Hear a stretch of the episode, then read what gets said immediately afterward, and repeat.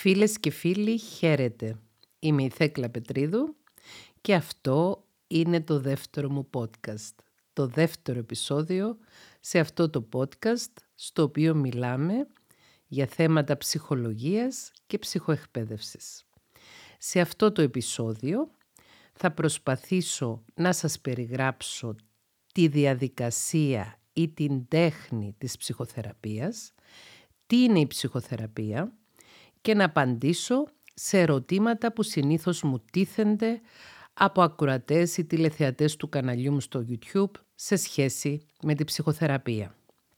Λοιπόν, η ψυχοθεραπεία είναι μία θεραπευτική μέθοδος για ανθρώπους που αντιμετωπίζουν είτε προβλήματα στις σχέσεις τους, είτε προβλήματα στη σχέση με τον εαυτό τους ή στη σχέση τους με άλλους ανθρώπους στη ζωή τους, είτε για ανθρώπους που αντιμετωπίζουν ψυχικές διαταραχές. Οι ψυχικές διαταραχές είναι μια κατηγορία, ας μου επιτραπεί να χρησιμοποιήσω τον όρο μέσα σε εισαγωγικά, είναι μια κατηγορία ασθενειών. Δεν είναι ασθένειες οι ψυχικές διαταραχές, είναι διαταραχές. Πλέον δεν είναι ένας δόκιμος όρος να λέμε ψυχική ασθένεια. Ο δόκιμος όρος είναι ψυχική διαταραχή. Χρησιμοποιώ όμως μέσα σε εισαγωγικά αυτόν τον όρο για να διαχωρίσω τις διαταραχές οι οποίες επηρεάζουν τα συναισθήματα μας, τις σκέψεις μας και τη συμπεριφορά μας και σε αντιπαράθεση με τις σωματικές διαταραχές οι οποίες επηρεάζουν τη λειτουργικότητα του σώματος μας. Οι ψυχικές διαταραχές επηρεάζουν τη συναισθηματική, γνωστική και συμπεριφορική μας λειτουργικότητα. Όπως είπα όμως και προηγουμένως, δεν είναι μόνο οι άνθρωποι που έχουν διαγνωστεί με κάποια ψυχική διαταραχή που μπορούν να επωφεληθούν από τη ψυχοθεραπεία, Πιστεύω ακράδαντα ότι ο καθένας από εμάς μπορεί να ωφεληθεί πολύ εάν κάνει στον εαυτό του το δώρο της ψυχοθεραπείας. Εδώ αυτή τη στιγμή θέλω να ξεκαθαρίσω κάτι. Ότι πλέον εγώ ίδια προσωπικά δεν δέχομαι κόσμο. Δεν κάνω ψυχοθεραπεία. Είμαι αφοσιωμένη στο κανάλι μου στο YouTube. Μπορείτε να το βρείτε πληκτρολογώντας το όνομά μου Θέκλα Πετρίδου στο μηχανή αναζήτησης του YouTube ή και στη συγγραφή και τώρα σε αυτό το podcast. Άρα μπορώ να σας μιλήσω με κάθε ειλικρίνεια για την ψυχοθεραπεία χωρίς να έχω κανένα πελατειακό συμφέρον. Δηλαδή για μένα προσωπικά ως άνθρωπο το να μιλήσω θετικά για την ψυχοθεραπεία και να παρακινήσω τους ανθρώπους να κάνουν στον εαυτό τους το δώρο της ψυχοθεραπείας, δεν θα έχει κανένα οικονομικό όφελος.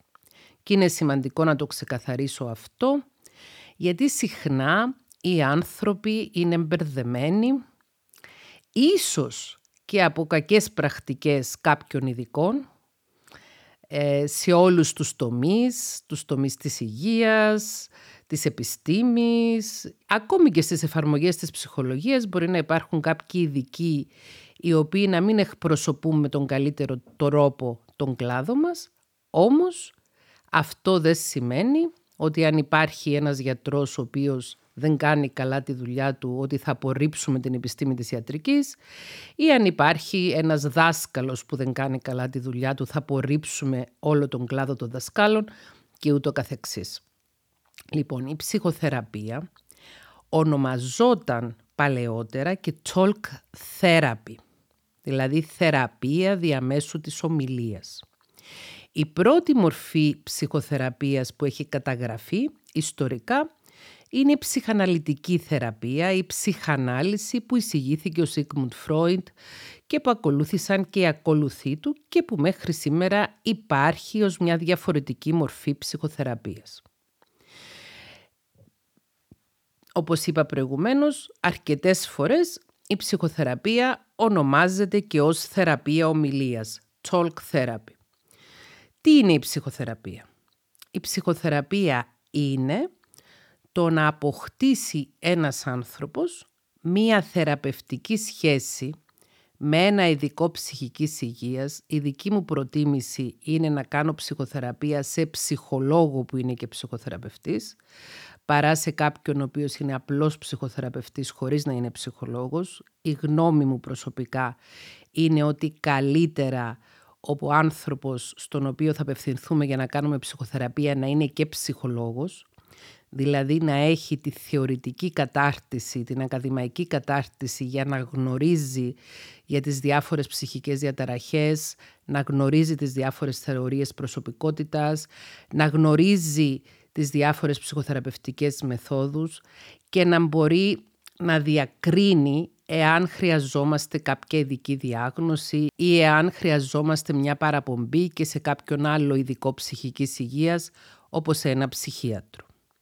Ψυχοθεραπεία είναι η διαδικασία εκείνη στην οποία παίρνουμε βοήθεια από έναν ψυχοθεραπευτή, ο οποίος ξαναλέω καλύτερα να είναι και ψυχολόγος, ο οποίος θα μας βοηθήσει μέσω της θεραπευτικής σχέσης που θα δημιουργήσουμε να καλυτερεύσουμε ό,τι εμείς θέλουμε να καλυτερεύσουμε στη ζωή μας. Η ψυχοθεραπεία είναι μία σχέση, είναι μία θεραπευτική σχέση η οποία έχει συγκεκριμένο χρονικό διάστημα. Υπάρχουν κάποιες ψυχοθεραπευτικές μέθοδοι όπως η γνωστική συμπεριφορική θεραπεία που έχουν αυστηρά δομημένα προγράμματα και έχουν αυστηρό αριθμό επισκέψεων. Υπάρχουν όμως και άλλες μέθοδοι οι οποίες δεν προκαθορίζουν από την αρχή πόσες ψυχοθεραπευτικές συναντήσεις θα έχει κάποιος με το ψυχολόγο, το ψυχοθεραπευτή του. Για κάποιους ανθρώπους μια ψυχοθεραπευτική σχέση μπορεί να διαρκέσει μερικές εβδομάδες, μερικούς μήνες και σε κάποιες περιπτώσεις έτσι που είναι περισσότερα θέματα που πρέπει να διαχειριστούν οι δύο συνεργάτες στη θεραπευτική σχέση, ο θεραπευτής και ο θεραπευόμενος, μπορεί να πάρει και μεγαλύτερο χρονικό διάστημα. Παραδοσιακά, η ψυχανάλυση ως μορφή ψυχοθεραπείας διαρκεί κάποια χρόνια. Ενώ άλλες ψυχοθεραπευτικές μέθοδοι, πιο καινούργιες, πιο σύγχρονες, πιο πρόσφατες, διαρκούν τουλάχιστον τρεις μήνες. Έχει βρεθεί μέσα από διάφορες έρευνες ότι για να αλλάξει ένας άνθρωπος μία συμπεριφορά, ένα, μια συνήθεια, ένα τρόπο ζωής χρειάζεται τουλάχιστον τρεις μήνες που να προσπαθεί προς αυτή την κατεύθυνση. Από την πείρα μου ως ψυχολόγος και ψυχοθεραπεύτρια που έχω εργαστεί για 20 χρόνια με ανθρώπους ε, στο γραφείο, οι τρεις μήνες είναι ένα ικανό χρονικό διάστημα στο οποίο να βιώσει αλλαγή ένας άνθρωπος που κάνει ψυχοθεραπεία. Κάποιοι άνθρωποι αναφέρουν ότι βιώνουν αλλαγή στη ζωή τους μετά από μια συνεδρία ή μετά από δύο συνεδρίες ή μετά από τρεις συνεδρίες. Όμως η γνώμη μου είναι ότι αν ξεκινήσουμε μια διαδικασία ψυχοθεραπείας πρέπει να δώσουμε χρόνο στον εαυτό μας και στη θεραπεία να λειτουργήσει τουλάχιστον τρεις μήνες. Παρόλο που μπορεί να έχουμε θετικά αποτελέσματα και πριν από αυτό το χρονικό διάστημα.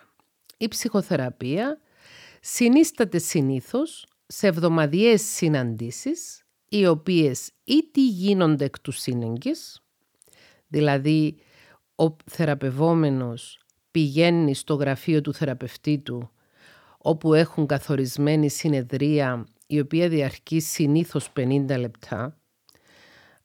αυτός είναι ο πιο συνηθισμένος χρόνος διάρκειας μιας συνεδρίας, όπου κάθονται ο ένας απέναντι από τον άλλο και περνούν εκείνο το χρονικό διάστημα το οποίο είναι ορισμένο για την ψυχοθεραπευτική τους συνεδρία, περνούν συζητώντας και διαλεγόμενοι τα θέματα που απασχολούν το θεραπευόμενο. Είναι συνήθως εβδομαδιαίες οι συναντήσεις και γίνονται εκ του σύνεγγης. Τώρα, στην εποχή μας, τη μεταπανδημική εποχή, αρκετοί ε, άνθρωποι κάνουν ψυχοθεραπεία εξ αποστάσεως, είτε μέσω τηλεφωνικής γραμμής, είτε μέσω βιντεοκλήσης, στο Skype, στο Zoom ή σε οποιαδήποτε άλλη πλατφόρμα που γίνονται βιντεοκλήσεις. Ε, εάν κάποιος μπορεί να έχει εκ του σύνεγγυς συνάντηση με το θεραπευτή του, αυτό είναι καλύτερο από την τηλεθεραπεία ή τη θεραπεία μέσω Skype. Υπάρχουν όμως άνθρωποι οι οποίοι ζουν σε απομονωμένα μέρη, ζουν σε νησιά, ζουν σε κάποιες ορεινές περιοχές, είναι μακριά από τα αστικά κέντρα ή επιλέγουν ένα θεραπευτή που ταιριάζουν, ο οποίος βρίσκεται σε μια μεγάλη γεωγραφική απόσταση από αυτούς, οπότε η ψυχοθεραπεία μέσω βιντεοκλήσης είναι μονόδρομος για τους ανθρώπους αυτούς. Υπάρχουν αρκετές μελέτες οι οποίες έχουν γίνει τα τελευταία χρόνια και λόγω της πανδημίας, οι οποίες αποδεικνύουν ότι είναι αρκετά αποτελεσματική η ψυχοθεραπεία μέσω βιντεοκλήσης. Αλλά ξαναλέω καλύτερα να γίνονται εκ του σύνεγγυς οι συναντήσεις. Στην περίπτωση που μπορούμε να επιλέξουμε μεταξύ του να πάμε επί τόπου στο γραφείο του ψυχολόγου μας παρά να συναντηθούμε μέσω Skype, Zoom ή Viber, οποιασδήποτε πλατφόρμας ξαναλέω που γίνονται βιντεοκλήσεις, καλύτερα να επιλέξουμε να συναντηθούμε από κοντά. Λοιπόν, τα αιτήματα με τα οποία συνήθως οι άνθρωποι προσεγγίζουν ένα ψυχολόγο μπορεί να είναι ποικίλα και διάφορα.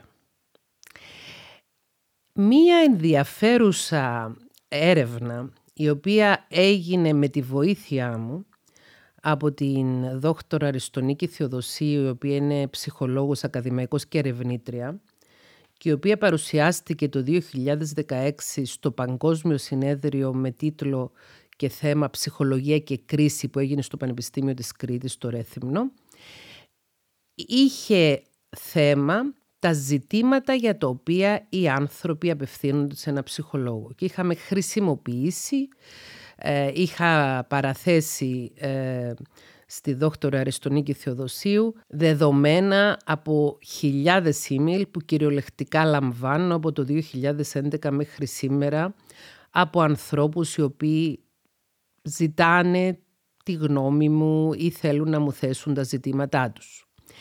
Και η δόκτωρα Αριστονίκη Θεοδοσίου έκανε μια ποιοτική και ποσοτική ανάλυση των θεμάτων αυτών. Και το πρώτο θέμα, το πρώτο πρώτο θέμα για το οποίο οι Έλληνες α, ανά τον κόσμο που επικοινωνούν μαζί μου μέσω email για να μου θέσουν τους προβληματισμούς τους, τους απασχολούσε.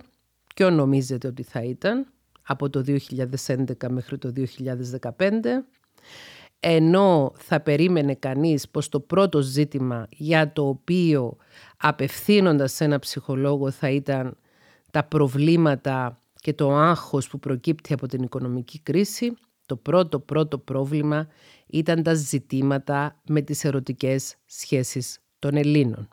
Το πρώτο θέμα. Και αυτό μπορώ να το διαβεβαιώσω ότι συνέβαινε και στο γραφείο. Οι περισσότεροι άνθρωποι επισκέπτονταν ένα ψυχολόγο για να κάνουν ψυχοθεραπεία μετά από ένα χωρισμό μετά από μια ερωτική απογοήτευση ή όταν αντιμετώπιζαν προβλήματα στις σχέσεις τους. Το δεύτερο θέμα για το οποίο οι άνθρωποι προσεγγίζουν συνήθως ψυχολόγο και προσπαθούν να ξεκινήσουν ψυχοθεραπεία, επιδιώκουν να ξεκινήσουν ψυχοθεραπεία, είναι ζητήματα που έχουν να κάνουν με την διαχείριση του άγχους και του στρες και την επιδημία της εποχής μας που είναι η κρίση πανικού. Η κρίση πανικού είναι ένα σύμπτωμα το οποίο ταλαιπωρεί αρκετούς ανθρώπους τις μέρες μας. Και οι κρίσεις πανικού αποτελούν πολύ συχνά την αφορμή για να ψάξει ένας άνθρωπος να δει τι πάει χ με τον εαυτό του. Όταν λέμε κρίση πανικού εννοούμε επεισόδια τα οποία συμβαίνουν ξαφνικά σε έναν άνθρωπο, ε, συνήθως όταν βρίσκεται σε ηρεμία ή μπορεί να συμβαίνουν και κατά τη διάρκεια του ύπνου, όπου ξαφνικά ένα μεγάλο ποσοστό άγχους, αγωνίας και ανησυχίας διακατέχει τον άνθρωπο, αυξάνονται οι καρδιακοί του παλμοί, γίνεται πιο γρήγορη η αναπνοή του και οι άνθρωποι που βιώνουν μια κρίση πανικού πολύ συχνά είναι πεπισμένοι ότι έχουν πάθει ένα καρδιακό επεισόδιο, ότι έχουν πάθει ένα εγκεφαλικό επεισόδιο, ότι έχουν κάποιο σοβαρό θέμα υγείας. Οι άνθρωποι που παθαίνουν κρίση πανικού συνήθως πάνε στους γιατρούς, στον παθολόγο, στον καρδιολόγο, στον νευρολόγο κτλ. Κάνουν εξετάσεις, κάνουν αναλύσεις και όταν αποκλειστεί οποιοδήποτε οργανικός παράγοντας για αυτά τα επεισόδια έντονου άγχους που όπως λέει και το όνομά τους κρίσης πανικού πανικοβάλλουν τον άνθρωπο που τα βιώνει τότε καταλήγουν στο να ταξινομηθούν ως ένα ψυχοσωματικό σύμπτωμα. Ο όρος ψυχοσωματικό σύμπτωμα σημαίνει ένα σύμπτωμα το οποίο βιώνει στο σώμα σου, το οποίο έχει ψυχική προέλευση. Και όταν λέμε ψυχική προέλευση, ξαναλέμε συναισθήματα, σκέψεις, συμπεριφορά. Λοιπόν, οι κρίσεις πανικού συνήθως ηχούν ως ένα καμπανάκι για να μας προειδοποιήσουν ότι έχουμε μαζέψει μέσα μας στο υποσυνείδητό μας αρκετά πράγματα τα οποία μας ταλαιπωρούν. Οι κρίσεις πανικού μπορεί να εξελιχθούν σε μια διαταραχή πανικού, δηλαδή ο άνθρωπος να παθαίνει συστηματικά κρίσεις πανικού, οι οποίες να παρεμποδίζουν τη λειτουργικότητά του, δηλαδή να μην μπορεί να πάει στην εργασία του, να μην μπορεί να ασχοληθεί με τις καθημερινές του ενασχολήσεις, να χάσει τη ψυχική και συναισθηματική του ισορροπία, να νιώθει στενοχώρια και φόβο, μπορούν να εξελιχθούν σε φοβίες. Φοβία είναι ένας τύπος διαταραχής άγχους που προκαλεί σε ένα άτομο υπερβολικό και παράλογο φόβο για μια κατάσταση, ένα μέρος ή ένα αντικείμενο. Και όταν ένα άτομο έχει φοβίες, συχνά σχεδιάζει τη ζωή του με τέτοιο τρόπο ώστε να αποφεύγει οποιοδήποτε ανθρώπους, καταστάσεις ή αντικείμενα μπορεί να αποκαλέσουν ερεθίσματα για να έρθει στην επιφάνεια αυτός ο φόβος. Παρόλο οι άνθρωποι που έχουν φοβίες αναγνωρίζουν ότι οι φόβοι τους είναι παράλογοι, παρόλα αυτά δεν μπορούν να τους ξεφορτωθούν μόνοι τους χωρίς τη βοήθεια της ψυχοθεραπείας και πολλές φορές χωρίς τη συνδυαστική θεραπεία, δηλαδή ψυχοθεραπεία και αντικαταθλιπτική θεραπεία που να χορηγηθεί από ψυχίατρο παράλληλα. Εδώ θα σας πω για πρώτη φορά σε αυτό το podcast ότι ως ψυχολόγος θεωρώ ότι είναι εξίσου χρήσιμη και η ψυχιατρική με τη ψυχολογία. Θεωρώ ότι η ψυχολογία από μόνη της και η ψυχοθεραπεία από μόνη της δεν μπορεί να είναι πανάκια για όλες τις ψυχικές διαταραχές που μπορεί να ταλαιπωρούν έναν άνθρωπο.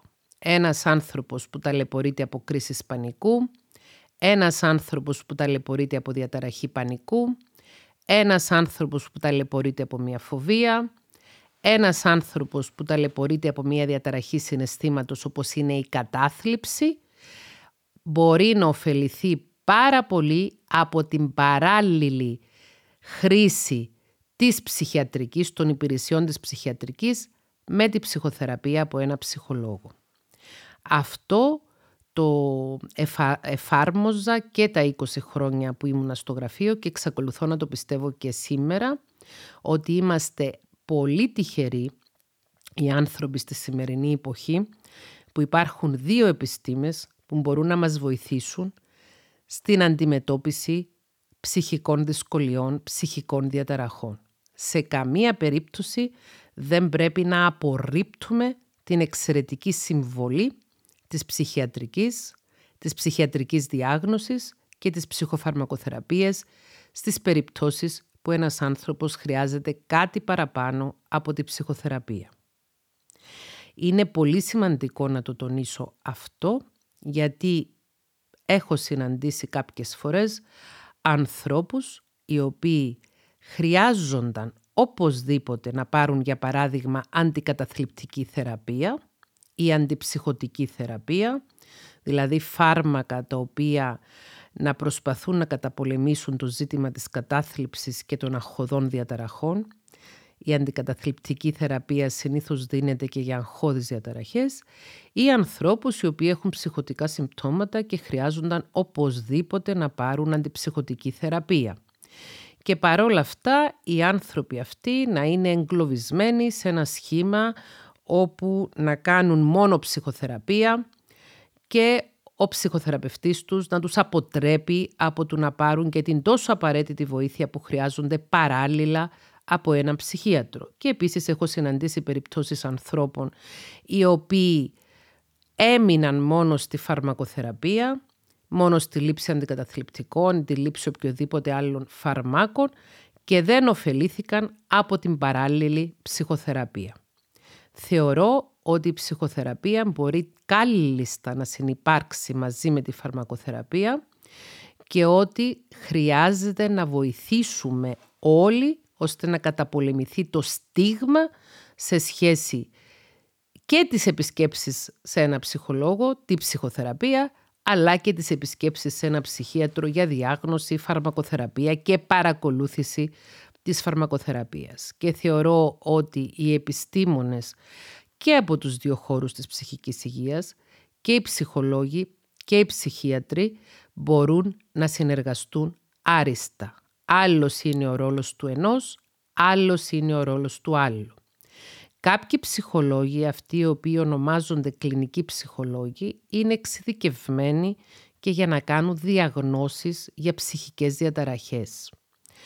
Και υπάρχουν ένα σωρό ψυχομετρικά εργαλεία, ψυχομετρικά τεστ, ίσως έχετε ακούσει αυτό τον όρο πιο συχνά, στα οποία συνήθως κλινικοί ψυχολόγοι εξειδικεύονται στα συγκεκριμένα αυτά τεστ και μπορούν να κάνουν μία διάγνωση για μια ψυχική διαταραχή. Επίσης, κατάλληλοι για να κάνουν διαγνώσεις για ψυχικές διαταραχές, οι πλέον κατάλληλοι είναι οι ψυχίατροι. Στις περιπτώσεις τις οποίες συνεργάζεται ο ψυχολόγος με το ψυχίατρο, τότε έχουμε άριστα αποτελέσματα για τον άνθρωπο ο οποίος ταλαιπωρείται. Και είναι κρίμα οι σημερινοί άνθρωποι που ζούμε σε μια εποχή που έχουν εξελιχθεί τόσο και αυτές οι δύο επιστήμες και η επιστήμη της ψυχιατρικής και της ψυχολογίας να μην παίρνουμε το καλύτερο από τους δύο κόσμους. Έτσι αν ακούς αυτό το podcast και προβληματίζεσαι σε σχέση με το αν χρειάζεται να πας σε ψυχολόγο ή σε ψυχίατρο, θέλω να σου πω ότι ο καλύτερος συνδυασμός είναι να συνεργαστούν οι δύο ειδικοί μεταξύ τους και τα καλύτερα αποτελέσματα θεραπείας στην περίπτωση που ένας άνθρωπος χρειάζεται και ψυχοφαρμακοθεραπεία γίνονται όταν συνδυάζεται η ψυχοφαρμακοθεραπεία με τη ψυχοθεραπεία. Μιλούσαμε προηγουμένως, σας επανέρθουμε στους λόγους για τους οποίους οι άνθρωποι επισκέπτονται ένα ψυχολόγο για ψυχοθεραπεία. Είπαμε ότι πρώτος λόγος είναι τα προβλήματα στις ερωτικές σχέσεις, είτε αυτά αφορούν την απουσία ερωτικής σχέσης και τη δυσκολία έβρεσης ερωτικού συντρόφου, είτε αυτά αφορούν προβλήματα μέσα στις ερωτικές σχέσεις, προβλήματα μέσα στους γάμους και την αντιμετώπιση τους, είτε αυτά αφορούν την αντιμετώπιση ενός χωρισμού. Δεύτερος α, λόγος για τον οποίο οι άνθρωποι επισκέπτονται ένα ψυχολόγο είναι οι αγχώδεις διαταραχές, οι διαταραχές που έχουν να κάνουν με το άγχος, με τις κρίσεις πανικού και τις φοβίες. Ο τρίτος λόγος για τον οποίο κάποιος μπορεί να απευθυνθεί σε ψυχολόγο είναι να υποφέρει από κατάθλιψη. Η κατάθλιψη είναι μια διαταραχή συναισθήματος, είναι μια συνθήκη στην οποία ο άνθρωπος παρόλο που δεν βιώνει κάποιο συγκεκριμένο πένθος, παρόλο που δεν συμβαίνει κάτι συγκεκριμένο στη ζωή του για να νιώθει άσχημα, έχει συνεχώς μια πεσμένη συναισθηματική διάθεση, χαμηλή ενέργεια, μηδέν όρεξη για ζωή, δεν τον ευχαριστούν πλέον οι καθημερινές δραστηριότητες που τον ευχαριστούσαν προηγουμένως, δεν βρίσκει νόημα στο να κάνει προσπάθειες για να καλυτερεύσει τη ζωή του και να επιτύχει κάποιους στόχους. Οι άνθρωποι που υποφέρουν από κατάθλιψη νιώθουν ότι δεν υπάρχει φως στην άκρη του τούνελ, έχουν διάφορα ψυχοσωματικά συμπτώματα όπως το να νιώθουν ένα ασήκωτο βάρος στο στήθος, έτσι το περιγράφουν, να νιώθουν ένα σφίξιμο στην κοιλιά, επηρεάζεται η όρεξή τους, είτε σταματούν να έχουν όρεξη και διάθεση για να φάνε, είτε βρίσκουν τον εαυτό τους να τρώει βουλημικά και υπερβολικά, δηλαδή διαταράζονται οι συνήθεις συνθήκες της ε, σύντησης τους. Οι άνθρωποι που υποφέρουν από κατάθλιψη βλέπουν ότι επηρεάζεται και ο ύπνος τους. Μπορεί να κοιμούνται υπερβολικά πολλές ώρες, να έχουν υπερυπνία, δηλαδή να κοιμούνται 12-13 ώρες και να μην μπορούν να ξυπνήσουν ή να έχουν αϊπνίες και να ταλαιπωρούνται από οι αϊπνίες. Στην κατάθλιψη επίσης υπάρχει κατακόρυφη πτώση της λίπητο. Λίπητο είναι η ερωτική επιθυμία, το ερωτικό πάθος. Οι άνθρωποι με κατάθλιψη δεν νιώθουν καμία διάθεση να εμπλακούν σε οποιαδήποτε ερωτική και σεξουαλική δραστηριότητα. Σε βαριές περιπτώσεις κατάθλιψης, ο άνθρωπος μπορεί να μην μπορεί να σηκωθεί από το κρεβάτι του ή να μην έχει δυνάμεις καν να κάνει την καθημερινή περιποίηση του εαυτού του, όπως να κάνει έναν ντούζι, να πλύνει τα δόντια του ή να ντυθεί. Η κατάθλιψη είναι μια διαταραχή η οποία έχει διάφορες ε, υποδιαταραχές. Η διάγνωση πρέπει να γίνει με πολύ προσοχή και από ψυχολόγο και από ψυχίατρο κατά τη γνώμη μου και κατά τη γνώμη μου η ενδεδειγμένη θεραπεία της κατάθλιψης είναι συνδυαστική θεραπεία με αντικαταθλιπτική θεραπεία που θα διαγνώσει ψυχίατρος ο οποίος θα κάνει και τη διάγνωση, την τελική ακριβή διάγνωση της κατάθλιψης με ψυχοθεραπεία. Ένα παράδοξο το οποίο συμβαίνει σε μας τους Έλληνες είναι ότι παρόλο που ζούμε σε στο περιβάλλον, παρόλο που και στην Ελλάδα και στην Κύπρο οι περισσότερες μέρες του χρόνου είναι ηλιόλουστες, παρόλα αυτά έχουμε εξίσου υψηλά ποσοστά κατάθλιψης με χώρες τις οποίες δεν υπάρχει καθόλου ηλιοφάνεια. Και αυτό οδηγεί στο συμπέρασμα ότι ίσως ως λαός έχουμε περισσότερα γονίδια για την κατάθλιψη από ό,τι άλλοι λαοί. Επειδή ένας βασικός α, παράγων που επηρεάζει την καλή διάθεση, την ανεβασμένη ψυχική διάθεση, τη ψηλή σερωτονίνη αν θέλετε στο MS. Η σερωτονίνη είναι ένας νευροδιαβιβαστής που έχει συσχετιστεί με την κατάθλιψη και έχει βρεθεί ότι οι άνθρωποι που υποφέρουν από κατάθλιψη έχουν χαμηλότερα ποσοστά σερωτονίνη στο αίμα τους από ότι οι άνθρωποι που δεν υποφέρουν από κατάθλιψη. Λοιπόν, παρόλο που σε χώρες που υπάρχει ηλιοφάνεια παράγεται περισσότερη σερωτονίνη με φυσικό τρόπο στο σώμα των ανθρώπων, οι Έλληνες και οι Κύπροι έχουμε εξίσου ψηλά ποσοστά κατάθλιψης με τους βόρειους λαούς που δεν έχουν ηλιοφάνεια. Και όπως είπα και προηγουμένως, αυτό ίσως έχει να κάνει και με τα γονίδια μας ίσως έχουμε μια γενετική προδιάθεση που να μας οθεί προς την κατάθλιψη περισσότερο από ότι άλλους λαούς. Επίσης, έχουμε και ένα εξαιρετικό κοινωνικό περιβάλλον, με την Αγία εντός αγωγικών ελληνική οικογένεια, με τις τόσες παρεμβάσεις, έχουμε όλα αυτά τα κοινωνικά στερεότυπα, τις προκαταλήψεις, όλες αυτές τις ενοχές που μας προκαλούνται από μια κοινωνία η οποία είναι παρεμβατική στα μέλη της, τα οποία όλα αυτά με τη σειρά τους παίζουν ρόλο. Όσον αφορά στην κατάθλιψη όμως, η προσωπική μου άποψη μέσα από την κλινική και προσωπική μου πείρα είναι ότι κάποιοι άνθρωποι έχουμε γενετική προδιάθεση προς την κατάθλιψη και άμα είναι να ψυχοπιεστούμε, άμα είναι να έχουμε ψυχοπιεστικά γεγονότα στη ζωή μας και φτάσουμε στα όρια μας, τότε θα αναπτύξουμε μια κατάθλιψη, ενώ άλλοι που δεν έχουν γενετική προδιάθεση για κατάθλιψη, όταν ψυχοπιεστούν, όταν φτάσουν στα όρια τους, ίσως να αναπτύξουν κάποια, άλλα, κάποια άλλη διαταραχή.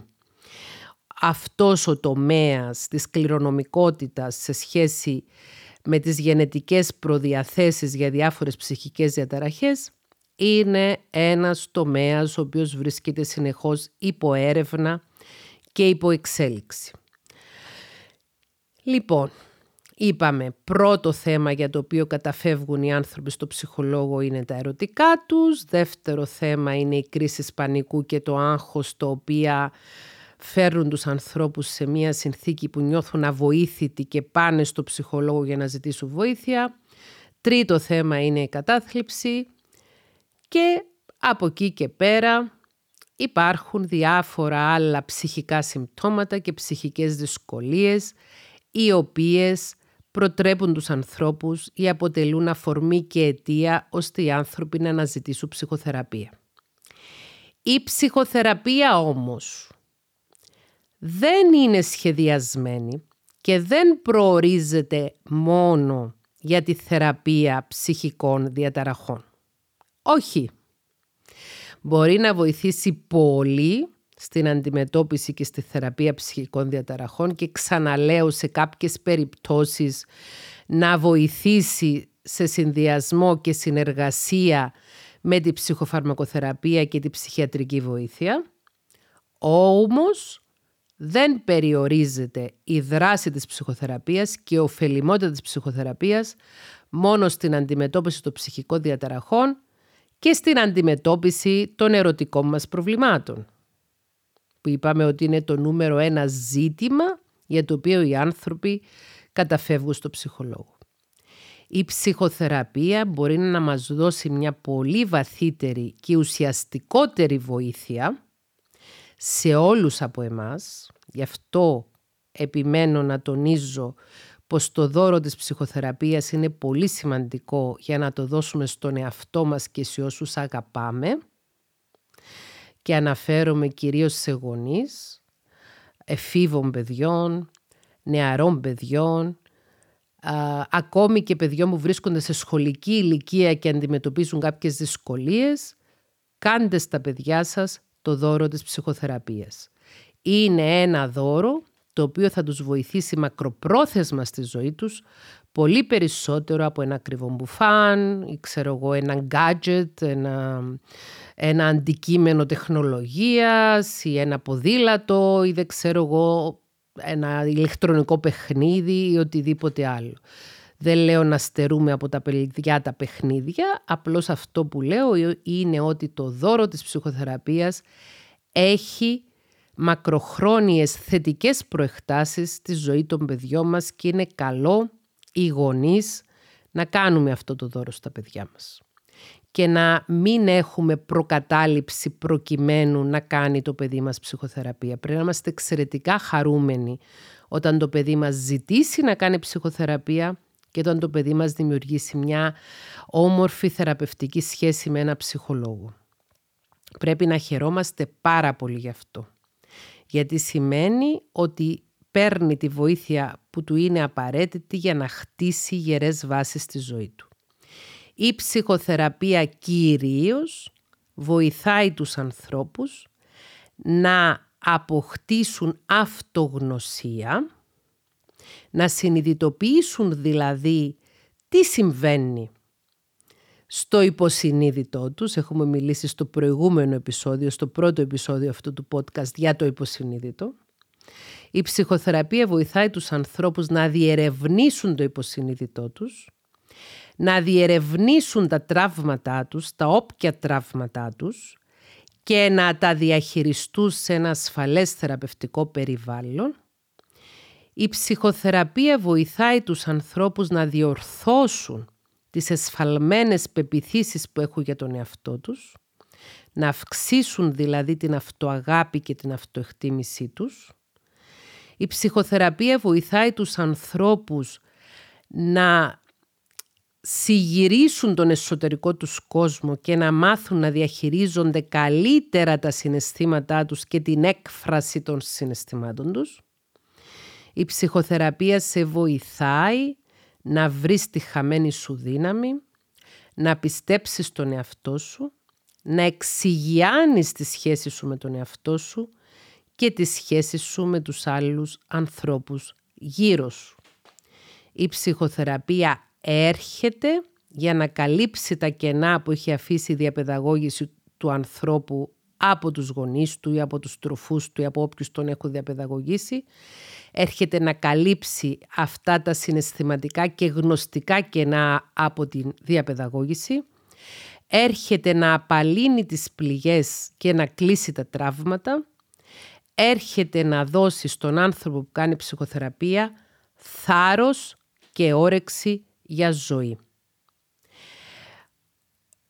Θεωρώ ότι κανένας από εμάς δεν έχει μεγαλώσει σε ένα ιδανικό περιβάλλον.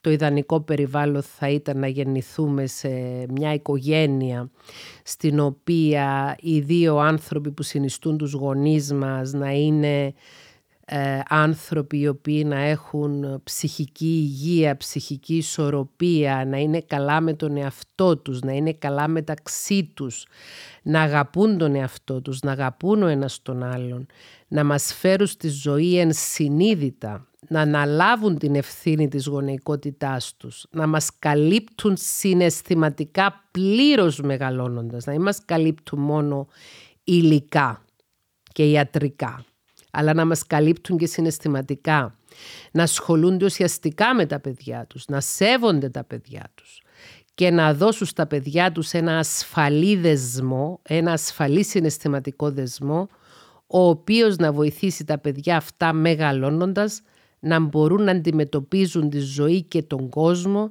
από ένα χώρο συναισθηματικής ασφάλειας, ψυχικής υγείας και ευεξίας. Δεν νομίζω να έχει μεγαλώσει κανένας από εμάς σε ένα τέτοιο ιδανικό περιβάλλον. Αν κάποιος που ακούει αυτό το podcast έχει μεγαλώσει σε ένα τέτοιο ιδανικό περιβάλλον, χαίρομαι για σένα πάρα πολύ. Είσαι η εξαίρεση που επιβεβαιώνει τον κανόνα. Ούσα γονιός και ίδια, ούσα μητέρα. Σας έχω πει και στο προηγούμενο επεισόδιο ότι έχω δύο παιδιά. Ο γιος μου ο Λάζαρος είναι 25, θα γίνει 26 τον Αύγουστο, η κόρη μου Κυριακή είναι 23 και έχοντας μεγαλώσει εγώ ίδια δύο παιδιά, συνειδητοποιώ σε διάφορες φάσεις της ζωής τους, σε διάφορες εξελιχτικές φάσεις της ζωής των παιδιών μου, ότι έχω κάνει λάθη και παραλήψεις, τα οποία μπορεί να έχουν κάποια δικαιολογία του στυλ ήταν μια περίοδος που υπέφερα από κατάθλιψη και επειδή υπέφερα από κατάθλιψη δεν είχα αρκετή ενέργεια για να ασχοληθώ ουσιαστικά με τα παιδιά. Ή μπορεί να ήταν μια περίοδος που να είχαμε ένα σοβαρό πένθος στην οικογένεια, άρα να ήμουν αποσυρμένη συναισθηματικά. Δεν πάβει όμως αυτό να αποτέλεσε παράγοντα ώστε το μεγάλωμα των παιδιών μου να μην ήταν ιδανικός. Σας λέω δηλαδή με απλά λόγια ότι και εγώ ίδια που είμαι ψυχολόγος και μητέρα αναγνωρίζω πως δεν είμαι η ιδανική μητέρα και αναγνωρίζω πως τα παιδιά μου δεν έχουν μεγαλώσει στο ιδανικό περιβάλλον. Δεν μιλάω για μη ιδανικό περιβάλλον μεγαλώματος παιδιών βγάζοντας την ουρά μου απ' έξω και παρουσιάζοντας ότι εγώ η ίδια ως μητέρα υπήρξα τέλεια μητέρα. Έχω γράψει ένα βιβλίο το οποίο κυκλοφορεί από τις εκδόσεις Ψυχογιός που έχει τίτλο «Χαρούμενη μαμά, χαρούμενα παιδιά». Όσοι από εσάς ενδιαφέρεστε να μάθετε περισσότερα για το δικό μου ταξίδι με τη γονεϊκότητα και τις δικές μου απόψεις ως ψυχολόγος για τη γονεϊκότητα, νιώστε ελεύθερα να προμηθευτείτε αυτό το βιβλίο και να το διαβάσετε. Λοιπόν, πάμε πίσω στη ψυχοθεραπεία. Η ψυχοθεραπεία είναι μια καταπληκτική ευκαιρία για να γνωρίσουμε τον εαυτό μας, να διερευνήσουμε το υποσυνείδητό μας, να βρούμε τα αποθυμένα μας συναισθήματα, τους αποθυμένους μας φόβους, τις αποθυμένες μας ελπίδες, τα αποθυμένα μας όνειρα. Η λέξη αποθυμένα στη ψυχολογία σημαίνει πράγματα τα οποία έχουμε σπρώξει, έχουμε αποθήσει να φύγουν από το συνειδητό επίπεδο και να πάνε στο υποσυνείδητο επίπεδο. Στο πρώτο επεισόδιο αυτού του podcast έχουμε μιλήσει για το συνειδητό, υποσυνείδητο και ασυνείδητο επίπεδο. Αν δεν το έχετε ακούσει, ακούστε το. Και όλα αυτά που έχουμε αποθήσει στο υποσυνείδητό μας, ενώ νομίζουμε πως τα έχουμε ξεφορτωθεί, αποκτούν ζωή από μόνα τους και μας ταλαιπωρούν. Θυμάμαι στο Πανεπιστήμιο ότι μας είχε κάνει ένας καθηγητής μας, νομίζω ήταν ο Μακαρίτης, ο δόκτωρ Ευστάθιος Λιμπεράκης, ένας φοβερός εμπνευσμένος ψυχίατρος και ψυχαναλυτής, ο οποίος μας δίδασκε τόσο ψυχανάλυση όσο και ψυχοπαθολογία και ψυχοφαρμακολογία, ο οποίος είχε κάνει ένα σχήμα στο οποίο μας έδειχνε πώς ένας άνθρωπος που κάνει ψυχοθεραπεία, όσο πιο πολύ ψυχοθεραπεύεται, στόχος είναι να γίνει πιο μικρό το υποσυνείδητο του και να μεγαλώσει το συνειδητό του κομμάτι.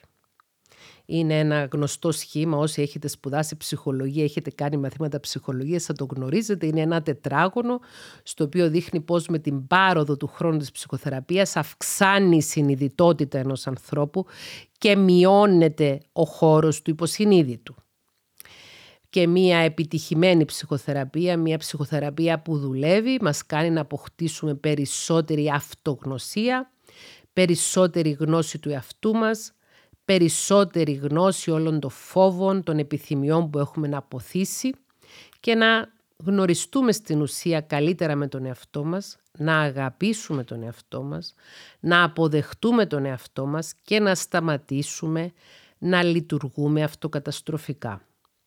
Πολλοί από εμάς νομίζουμε ότι είμαστε μια χαρά, νομίζουμε ότι είμαστε ok και δεν συμβαίνει τίποτα, εντάξει, ας φάγαμε και λίγο ξύλο όταν είμαστε μικροί λένε κάποιοι, ας ήταν αυστηροί οι γονείς μας, έτσι ήταν όλοι οι γονείς, δεν έχουμε πάθει τίποτε. Και κυκλοφορούμε νομίζοντας ότι είμαστε μια χαρά, ενώ έχουμε μέσα μας συναισθήματα αρνητικά προς τον εαυτό μας, μισούμε ουσιαστικά τον εαυτό μας, υποτιμούμε τον εαυτό μας και πολλές φορές κάνουμε πράξεις και συμπεριφορές που σαμποτάρουμε την ίδια μας την πρόοδο και την ίδια μας την εξέλιξη και δεν μπορούμε να συνειδητοποιήσουμε γιατί. Αυτοσαμποτάζ ονομάζεται αυτό και αυτοκαταστροφικότητα. Η ψυχοθεραπεία βοηθάει τον άνθρωπο να εντοπίσει εάν τυχόν υπάρχει αυτοκαταστροφικότητα και αυτοσαμποτάζ και να το βοηθήσει να ανατρέψει αυτό τον τρόπο λειτουργίας ο οποίος του κάνει τη ζωή του δύσκολη και λιγότερο καλή. Υπάρχουν πάρα πολλά θέματα στο οποία μπορεί να βοηθήσει η ψυχοθεραπεία και σε αυτό το podcast θα αναφερθούμε πολλές φορές στη ψυχοθεραπεία. Σε αυτό το σημείο θα σας διαβάσω μέρος από μια σημείωση που έχω γράψει πρόσφατα. Βρίσκομαι αυτή την περίοδο στη διαδικασία συγγραφής του 7ου μου βιβλίου και θα σας διαβάσω την απάντηση στο ερώτημα ποια ψυχοθεραπευτική μέθοδος είναι καλύτερη, εσύ ποια να ακολουθείς. Στο τέταρτο έτος του σπουδών μου εκπαιδεύτηκα στο γνωστικό συμπεριφορικό μοντέλο θεραπείας γνωστό ως CBT, Cognitive Behavioral Therapy. Στη δεκαετία του 90 το μοντέλο αυτό ήταν πολύ στη μόδα και οι περισσότερες μελέτες το παρουσίαζαν ως εξαιρετικά αποτελεσματικό. Η γνωσιακή συμπεριφορική θεραπεία όμως όταν την εφάρμοσα δεν μου καθόταν καλά μου φαινόταν πολύ επιφανειακή και αναποτελεσματική. Την εφάρμοσα αποκλειστικά για ένα χρόνο. Έτσι έψαξα να εκπαιδευτώ και σε άλλες ψυχοθεραπευτικές μεθόδους. Η επόμενη με την οποία ήρθα σε επαφή ήταν η πελατοκεντρική ή ανθρωποκεντρική θεραπεία του Carl Rogers, Client-Centered Therapy or Person-Centered Therapy. Έκανε πολύ περισσότερο νόημα για μένα η πελατοκεντρική ή ανθρωποκεντρική θεραπεία του Carl Rogers από τη γνωστική συμπεριφορική θεραπεία, από την οποία όμως ακόμη χρησιμοποιούσα κάποια στοιχεία. Στη συνέχεια μελέτησα τη συστημική ψυχοθεραπεία, η οποία μου φάνηκε ιδιαίτερα ενδιαφέρουσα κυρίως από θεωρητική σκοπιάς. Η μεταμοντέρνα θεωρία πάνω στην οποία βασίζεται η συστημική ψυχοθεραπεία μου άνοιξε δρόμους σκέψης. Πάλι όμως μου φαινόταν πως δεν ήταν πάντα εφικτό να δουλέψεις με όλο το σύστημα, με όλη την οικογένεια και πως στην πραγματικότητα ερχόμουν σε επαφή περισσότερο με μοναδικούς ανθρώπους παρά οικογένειες. Και τις ελάχιστες φορές που έβλεπα οικογένειες στο γραφείο, μου φαινόταν πως όλο και κάποιο μέλος της οικογένειας θα δικούνταν. Έτσι, προχώρησα στο να γνωρίσω τη σχεσιακή ψυχοθεραπεία, relational psychotherapy, μια ψυχοθεραπευτική μέθοδο που είχε αρκετά κοινά με την πελατοκεντρική θεραπεία του Rogers που τόσο πολύ με είχε γοητεύσει παλιότερα.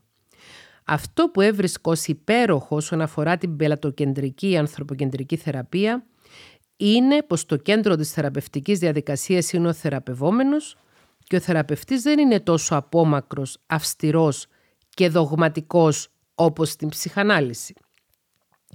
Στην ψυχανάλυση δεν έχω εκπαιδευτεί, έχω διδαχτεί τη ψυχαναλυτική θεωρία στο Πανεπιστήμιο και έχω περάσει από τον τιβάνι της ανάλυσης για ικανό διάστημα ώστε να καταλήξω πως δεν θα ήθελα να εκπαιδευτώ στη ψυχανάλυση χωρίς βέβαια να την απορρίπτω. Στο Φρόιτ και στη ψυχαναλυτική του θεωρία χρωστούμε την αρχή της επιστήμης της ψυχολογίας. Εδώ νομίζω πως πρέπει να μιλήσω λίγο για τις πρώτες θεμελιώδεις θεωρίες προσωπικότητας ιστορικά και τα αντίστοιχα θεραπευτικά μοντέλα. Ψυχαναλυτική θεωρία προσωπικότητας, η οποία εισηγήθηκε το πρώτο ψυχοθεραπευτικό μοντέλο αυτό της ψυχανάλυσης. Τα μοντέλα, τα ψυχοθεραπευτικά μοντέλα δηλαδή, τα οποία βασίζονται στις βασικές αρχές της ψυχαναλυτικής θεωρίας, ονομάζονται ψυχοδυναμικά. Συμπεριφορική θεωρία προσωπικότητας, η οποία εισηγήθηκε το συμπεριφορικό μοντέλο θεραπείας. Γνωστική θεωρία προσωπικότητας, η οποία εισηγήθηκε το γνωστικό ψυχοθεραπευτικό μοντέλο. Γνωστική συμπεριφορική θεραπεία προσωπικότητας, η οποία εισηγήθηκε το γνωστικό συμπεριφορικό μοντέλο ψυχοθεραπείας, αυτό στο οποίο είχα εκπαιδευτεί στο Πανεπιστήμιο προσωποκεντρική θεωρία προσωπικότητας, η οποία εισηγήθηκε το προσωποκεντρικό μοντέλο ψυχοθεραπείας. Αυτές οι θεωρίες προσωπικότητας, καθώς και οι αντίστοιχες ψυχοθεραπευτικές προσεγγίσεις, αποτελούν τη βάση για την ανάπτυξη των περισσότερων σύγχρονων θεωριών και ψυχοθεραπευτικών μοντέλων. Ενδεικτικά αναφέρω συστημική ψυχοθεραπεία, διαλεκτική θεραπεία, μορφολογική θεραπεία ή θεραπεία Gestalt, οικαστική θεραπεία και ούτω καθεξής. Σήμερα έχουμε πολλές θεωρίες προσωπικότητας και πολλά ψυχοθεραπευτικά μοντέλα. Κατά τη διάρκεια των βασικών του σπουδών, ένας νέος ψυχολόγος θα διδαχθεί χρονολογικά όλα αυτά. Θα ξεκινήσει από την ψυχαναλυτική θεραπεία και θεωρία, θα συνεχίσει με το συμπεριφορισμό, τη γνωστική θεωρία, το συνδυασμό τους και ούτω καθεξής. Όλες οι θεωρίες προσωπικότητας είναι χρήσιμες και σημαντικές γνώσεις να κατέχει ένας ψυχολόγος και όλα τα ψυχοθεραπευτικά μοντέλα έχουν χρήσιμα στοιχεία. Για παράδειγμα, η ψυχαναλυτική θεωρία εστιάζει στο υποσυνείδητο και τις διεργασίες που εκτελούνται μέσα σε αυτό. Στα κίνητρα πίσω από τις πράξεις και στη σημασία της παιδικής ηλικίας ως τη βάση από την οποία ξεκινάει ένας άνθρωπος να καταλαβαίνει τον κόσμο. Η συμπεριφορική θεωρία ρίχνει φως στον τρόπο με τον οποίο μαθαίνουμε και σχηματίζουμε συνήθειες, συμπεριφορές ή ακόμη και θυσμούς. Θυμάστε τα σκυλιά του Παυλόφ, τη συντελεστική μάθηση. Όσοι έχουν σπουδάσει ανθρωπιστικές σπουδές και έχουν διδαχθεί βασικά παιδαγωγικά, γνωρίζουν τις βασικές αρχές του συμπεριφορισμού. Η γνωστική θεωρία επίσης ρίχνει φως στο πώς η σκέψη μας επηρεάζει τον τρόπο που λειτουργούμε. Μας βοηθάει να κατανοήσουμε πως οι στερεωμένες πεπιθήσεις που έχουμε μέσα μας μας σαμποτάρουν στην προσπάθεια μας να εξελιχθούμε.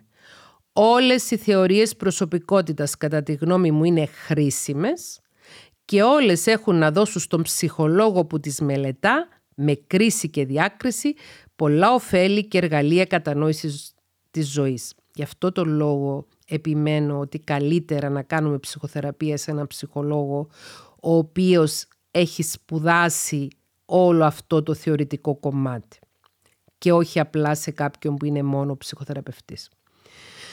Θυμάμαι τώρα έτσι χαρακτηριστικά κάποια εκπαίδευση που έχω παρακολουθήσει από έναν Καλιφορνέζο ψυχολόγο πάνω στην αφηγηματική θεραπεία, narrative therapy. Πρέπει να ήταν το 2007 αν θυμάμαι καλά, μπορεί και το 2008. Μου είχε φανεί μια πολύ ενδιαφέρουσα προσέγγιση και έκτοτε την έχω υπόψη μου όταν δουλεύω με ανθρώπους. Και αυτήν και όλες τις υπόλοιπες. Μια καινούργια τάση, η οποία διδάσκεται σε κάποια εκπαιδευτικά προγράμματα, έχει το όνομα Integrative Psychotherapy, συγκεραστική ψυχοθεραπεία. Στην ουσία είναι ένας συγκερασμός όλων των θεωριών προσωπικότητας και θεραπευτικών μοντέλων.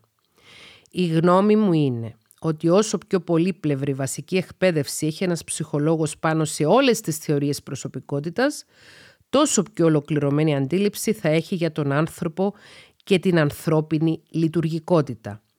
Να εκπαιδευτείς σε όλα τα θεραπευτικά μοντέλα είναι αδύνατον. Θα γεράσεις μέχρι να το επιτύχεις. Αλλά θεωρώ σημαντικό ένας ψυχολόγος να εκπαιδευτεί σε περισσότερες από μία ψυχοθεραπευτικές μεθόδους και να έχει μια δική του προσέγγιση στη θεραπεία βασισμένη πάνω στις καλές θεωρητικές γνώσεις του, την ψυχοθεραπευτική του εκπαίδευση αλλά και πάνω στη δουλειά που είναι κατά τη γνώμη μου υποχρεωτικό να κάνει και ο ίδιος με τον εαυτό του.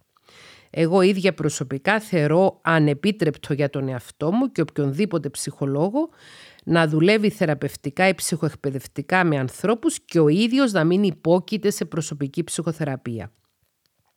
Το να βάζεις τον εαυτό σου στη θέση του θεραπευόμενου και να γίνεσαι συνεχώς η καλύτερη ή υγιέστερη εκδοχή του εαυτού σου, να καλυτερεύεις τη σχέση σου με τον εαυτό σου και τους άλλους, αυτό είναι που σε κάνει πάνω απ' όλα καλύτερο θεραπευτή. Και πάμε τώρα στο τελευταίο κομμάτι του σημερινού podcast που θέλει να απαντήσει στο ερώτημα ποιος είναι ένας καλός θεραπευτής για μένα. Πώς διαλέγω με ποιον ψυχολόγο θα κάνω ψυχοθεραπεία. Ήδη από όσα σας έχω διαβάσει από τη σημείωση που έκανα για το βιβλίο που γράφω τώρα, θα καταλάβατε ότι δεν συστήνω κάποια συγκεκριμένη ψυχοθεραπευτική μέθοδο ως την ιδανική για να ακολουθήσει κάποιος. Παρόλο που υπάρχουν συγκεκριμένες ψυχικές διαταραχές για τις οποίες ενδείκνυνται συγκεκριμένες ψυχοθεραπευτικές μέθοδοι. Για το μέσο άνθρωπο όμως θεωρώ ότι δεν υπάρχει μια τέλεια ψυχοθεραπευτική μέθοδος που κάνει για τον καθένα ξεχωριστά.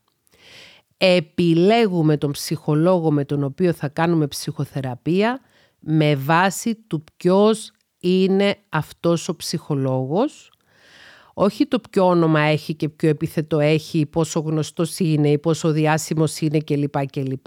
Αλλά με βάση του τι είδους άνθρωπος είναι και πώς νιώθουμε στην παρουσία του ανθρώπου αυτού και με το αν ταιριάζουμε με τον άνθρωπο αυτό. Ένας άνθρωπος ο οποίος θέλει να κάνει στον εαυτό του το δώρο της ψυχοθεραπείας καλά κάνει να συναντηθεί με δυο-τρεις ψυχολόγους προτού αποφασίσει με ποιον από αυτούς θα συνεχίσει να κάνει ψυχοθεραπεία ή αν θέλει να βρει κάποιον άλλον για να κάνει ψυχοθεραπεία. Επιλέγουμε τον ψυχολόγο που ταιριάζει καλύτερα με μας. Επιλέγουμε τον ψυχολόγο που νιώθουμε ασφαλείς συναισθηματικά στην παρουσία του. Επιλέγουμε έναν ψυχολόγο ο οποίος να μας εμπνέει ως άνθρωπος και να νιώθουμε ότι μπορούμε να τον εμπιστευτούμε και ότι μπορούμε να νιώσουμε πως οτιδήποτε θα πούμε στον άνθρωπο αυτό προσωπικό μας, μυστικό μας, οτιδήποτε μας ντροπιάζει ή μας ενοχλεί, ότι ο άνθρωπος αυτός θα το σεβαστεί, θα το διαφυλάξει ως κόρηνο φθαλμού και δεν θα προδώσει την εμπιστοσύνη μας.